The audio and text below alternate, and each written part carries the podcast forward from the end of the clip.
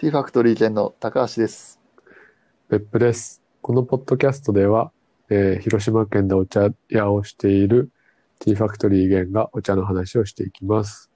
えー今日は、えー T ファクトリーゲンおお店を持ってるんですけれども、えーそのなんで作ったかとか、そういうところを話していきたいなと思います。はい。はい。ということで、えーはい今日は、あの、なぜお店を作ったかという話をちょっと簡単にさせていただきたいんですけども、今はまさに元気さんがお店にいるんよね。そう、あの、そうなんですよ。営業は6時までなんですけど、割と、今撮ってるのが、えーっと、1月10日の9時ちょっと前、夜9時ちょっと前です。ですね。そうですね。はい。お店が終わってから結構お店も、あの、一人でいることが多くて、まあ、このちょっと時間が割と好きですね。その、お客さん帰ってから、こう、なんていうかな、騒然と並べられた茶器とか見ながあら、あの、茶結殻とか、構たま、たまるよね。そう、たもう本当溜まったものをぼーっと見ながら、うん。いろいろ考えたりするのが好きなんで、まだちょっとお店にいて、そこからあの配信してるんですけど、はい。そう。で、お店は結局今、どのぐらいかな。まあ、準備段階も合わして、まあ多分2年、3年うん。3年ぐらいになると思うんですけど、今年の2021年の、えーまあ、4月で2年目かな、正式にオープンして。まあでもうんその1年前とか1年半ぐらい前から一応その準備とかはいろいろして、うん。まあ、あの、かなり面白い感じで、まあ、ゲリラ的に オープンしてましたね。全部自分たちで、あの、施工とか大体したから、すごい時間かかったよね。そうそう、あの、設計とかそういう概念がなくて、というか、全然そういう、そういう知識もなく、なんかこう、作りながら、いろんな他のなんかカフェとか京都とか東京とか行きながら、まあ台湾にも行って、いろんなアイデアをちょっと吸収しながら、こう、組み立てていった感じなんで、結構あの、まあ、時間かかったですね。うん。そう。で、まあ本題に戻って、まあ店をちょっとやりたいなって思った理由は、まあ大きく二つぐらいあって、うん。うんで、一つはもう本当に純粋にその自分たちが作ったお茶の、まあ評価っていうか、あの、率直なまあ感想とか知りたくて、あの、そうですね、作ったっていうのがあります。うん。そう、結構あの、なんていうかな。あの、そうですね。市場とかに自分たちで作ったお茶をおろしてなくて、まあ普通はほぼ、このお茶市場っていうのがあって、そこにまあ、1キロいくらかとかで、まあ JA とかにおろして勝手に売ってくれるんですけど、自分たちは全部直接販売、取引っていうのがメインで、なんか、なんていうかな。ちょっと違うんですよ。他のうん。お茶農家と。普通の農家さんは、えっ、と、自分たちが作って JA たとかにおろすから、あんまりその生の声を聞けないうんうんうんうん。感じなのかな。そう。まあ、割と、その市場的な流れとかあって、まあ、豊作だったら、値段安くなるし、うんうん。まあ、不作だったら、ちょっと値段も上がるしみたいな。まあちょっと野菜とに似てるような感じですね。うんうん。で、そうですね。で、僕ら、まあ逆のやり方なんですけど、ただそれでも、直接やっぱり声は聞きづらいんですよ。その、もちろん卸先の人たちに、のかお客さんに、どうですかみたいな。お茶どうですかっていう質問は、わりかしさせてもらってるんですけど、うん。そう、まあ、生の声はまあ聞きづらいというか、まあ、自分たちが作ったお茶を飲んだ時に、どういう顔をして飲んだりとか、うん。この雰囲気っていうのが、やっぱり直接見れるっていう場所は欲しかった。っていうのが一つの理由はいで。す。うんうん。で、まあ、二つ目は、あれですね。完璧に、まあ、趣味、趣味というか、急になんか、すごい、まあ、あの、個人的な問題になるんですけど、趣味に近いところがあって、うん。うん。その普段やっぱり畑とか、うん、その焙煎とか作る方にいたら、まあ職人肌にななるんですよね、だんだん。別に自分が意識してなくても。で、そうすると、なんかこう、視野がどんどん狭くなってって、で、あと、なんていうかな。あれ？聞こえてますか？聞こえてます。すいません。はい。そうそうそう。視野が狭くなったりして、うん。で、まあいろんな、そのお茶以外の業界の情報とか、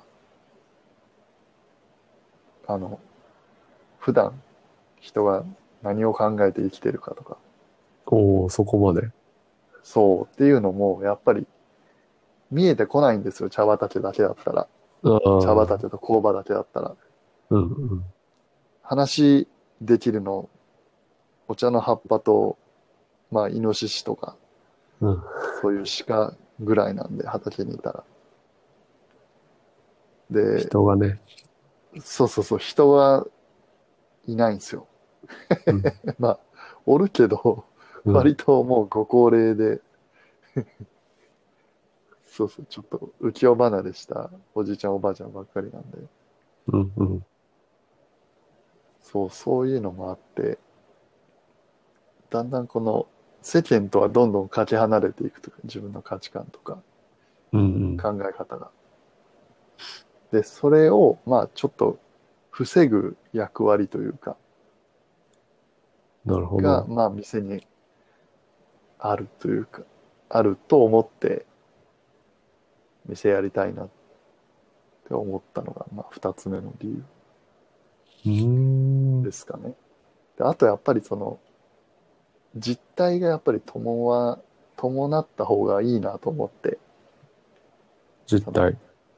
そう、その店がないときは、果たしてその T ファクトリー弦は実際に存在するのだろうかみたいな 疑惑があったりして、その、うん。どこに会いに行けばいいのかとか、うーん。工場もなかったし、茶畑に会いに行くって言っても、茶畑どこだよみたいなうんうん。ので、まあ、尾道っていう場所はいろんな人が来やすいし、うん。まあ、すぐ、まあ、ついでが、ついでにこう、ああいつらのお茶のお店行ってみようかみたいなのができるんで、うん。まあ、そういう意味合いからお店を作ったっていうのが二つ目の理由ですかね。なるほど。うん、でも本当にお店があってよかったなっていうのはすごいつくづく思います。えー、はい。今日でこの今日はうんお店開けて、うん結構来ました？そう、本当は、まあ、コロナ中なんでそんなにうんうん。来たらまずいんですけど、そう、割といろんな人が来てくれて、まあもちろん換気をしながら、うんうんあ。の、マスクして、あんまり喋らずにこうん。う、対応するっていう感じですけど、まあ、そう、なんかコーヒーに変わる場所うんうん。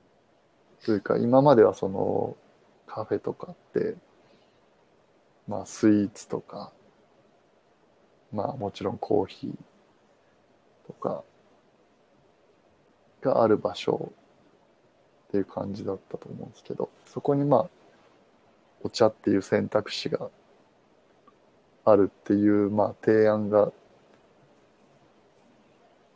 ようやくまあ、でき始めたかなっていううん。確かに。かな。まあでも、本当に来てくれるお客さんも、あ、お茶ってこういう楽しみ方があって、こういうシチュエーションで楽しめるんだとか、まあ、ゆっくりできるんだっていうのもあるし。うんうん。うん。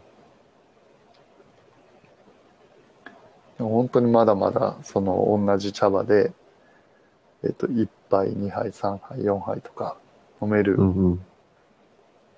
っていうことを知らないお客さんも多くて、あのそうだよね。うんそうそうそう。すごいちっちゃいそのコップ、湯飲みで出し、出した時のお客さんのビビった顔がうん。結構印象的に。毎回初めて来た人は、え、こんなちっちゃいコップ一杯で650円とか800円取るんですかみたいな。うん。ビビった顔をまずして、で、その後に、まあ、いや、これ、あの、まあ、本当に3、3戦、3杯、3杯うん。から5杯ぐらい、あの、ゆっくり、まあ、飲みながら過ごせるんですよ、みたいな言った時の、安堵した顔を見るのがちょっと、ああ、いいなってうん。結局みんな満足して帰ってくれるし、うん。そう、なんか、その当たり前だった、自分たちにとって当たり前のことが全然当たり前じゃないっていう、うん。まあ初心に戻る場所でもあるというか、確かに、それは、あれだね、あの、お店を持ってないとわからないようなことだね。うんうんうん卸先の人たちだってお茶うん。普通に飲んでるから、うん、反戦当たり前の文化だけそうど、そう。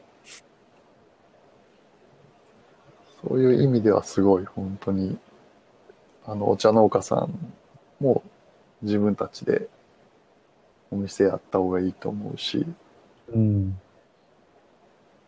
なんか、フィードバックもらうことで、多分、お茶作りのモチベーションにもなるし、うん。うん、お店はおすすめですか。言われたことでうん、お茶が変わったりとか、うん。そういうこともあるの？うん。まあ、基本的に、うん。まあ、そんな変わることはないけど、ないけど、その、まあ、自信もらえることはあるかな。まあ、うん逆にその、うん、なんかこういうお茶作りはまずいなとか、うん。逆にそうあのこのまんま突っ走っていいんだとかっていうのがあるかな。なるほど。うんまあ例えばいい例としてこの和紅茶うんうん。とかはその立ち位置っていうのはすごい難しくてうん。紅茶が本当に好きな人は和紅茶のその渋みのなさとかうん。香りのなさとかが全然物足りんくてこんなん紅茶じゃないみたいなうん。怒怒る人もおるんだけどでもそういう人たちって1割ぐらいであとの9割の人はうん。あこんな紅茶飲んだことないです全然渋みなくてつけっぱなしでもえぐみなくてなんかこういう紅茶だったら毎日飲めるみたいなうん。いう声が9割ででそうでもやっぱりそういう紅茶が好きな人も黙らせたいし その9割のあの和紅茶が好きな人にとってもいい紅茶であり続けたいしっていうので、うんやっぱり去年とかはあのよりその和紅茶でもうん。まあインドの紅茶ダージリンとかうんうん。あとは中国のとか台湾の方の紅茶のに近づけるようなうん。作り方とか、発酵のさせ具合とかして、やっぱりその、そういうふうに作ったお茶は、うん。その1割の人にもかなり響響くというか。おー。で、9割の人にもうん。適した紅茶があるし、ええすごい。それは本当にお店やってるお茶農家さんのなんだろうんうん、う。利点だね。そう、そええう。で、うん。やっぱりそれが楽しみの一つかな。その、やっぱり紅茶好きな人ってもういろんな紅茶飲むし、全うん全世界からこう、セレクトしたような紅茶を普段たしなんで、うん。やっぱりいろんな紅茶飲んだ上で、まあ、こういうのがいいっていうのは分かる人たちだし、まあそういう人たちに自分たちが作る紅茶が響くように、まあ努力していろいろ勉強して、お茶を作るっていうこと自体はまあ楽しい、楽しみの一つか。いいですね。そう、それはもう本当店じゃないと、店がないと、あんまりこう見えてこないような。うん。現実ですね。うん。確かに。うん。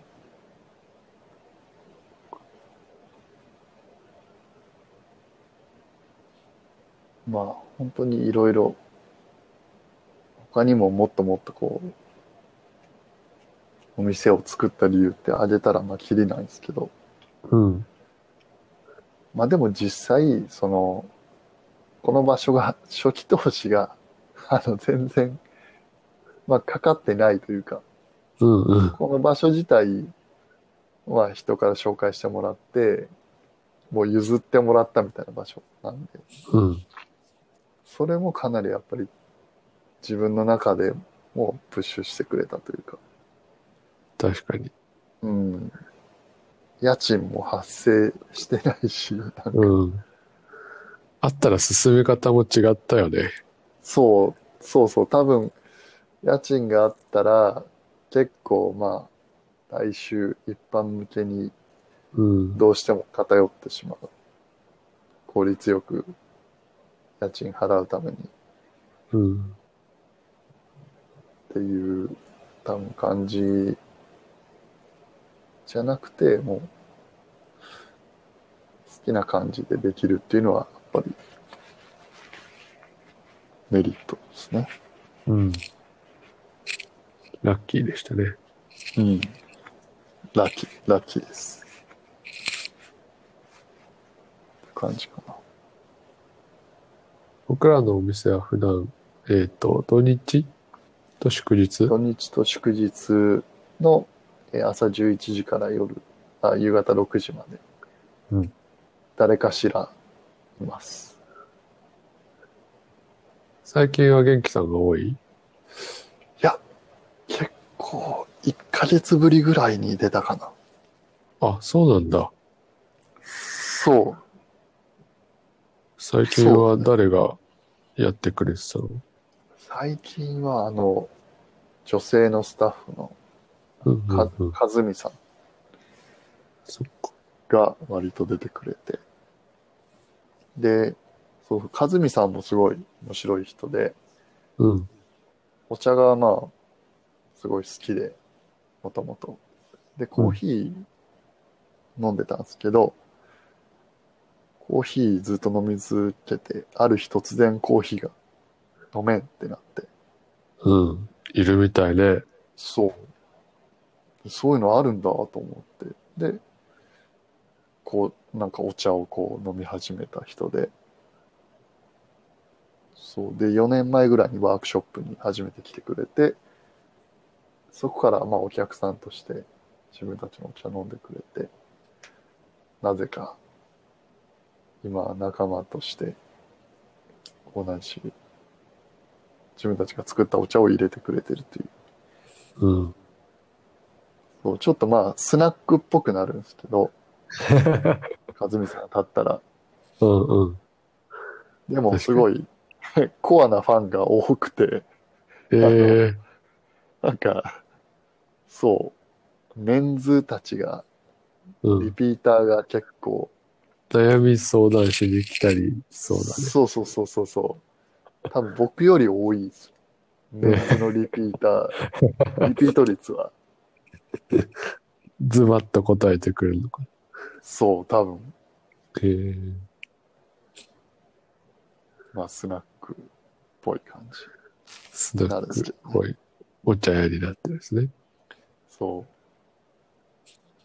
まあでも本当入れてでガラッとお茶の味も変わるし、その雰囲気で、雰囲気も違えば、お茶の味も同じお茶でも違うような感じもするし、それもやっぱりあのお茶の楽しみの一つというか、うん。そう、だから、あの、まあ、僕が立つ時と、和美さんが立つ時とか、他の人が立つ時のお茶もぜひそれぞれ楽しんでもらいた違いよね。いね。うんうん。はい。ぜひ、スタンドにも、はい。お越しください。はい。尾道市土道1丁目14の10です。はい。ほとんどわかりま、わからない。Google でうん。出ます。T スタンドで出ます。って調べてもらったら出ます。はい。お店が開いてるときは、えっ、と、道沿いに大きい夜間がそうですね。ありますね。はい。はい。それを目印に。来てください。はい勇。気がある方は、路地裏まで 入ってきてください。路地裏なので、見えにくいところに。そう、見にくいところにあります。はい。じゃあ今日はちょっと長くなっちゃったけど、10分っていう約束だったのに。申し訳ない。はい。ではでは、また、引き続き、よはーい、お願いします。ろしくお願いします。はーい。では。はい。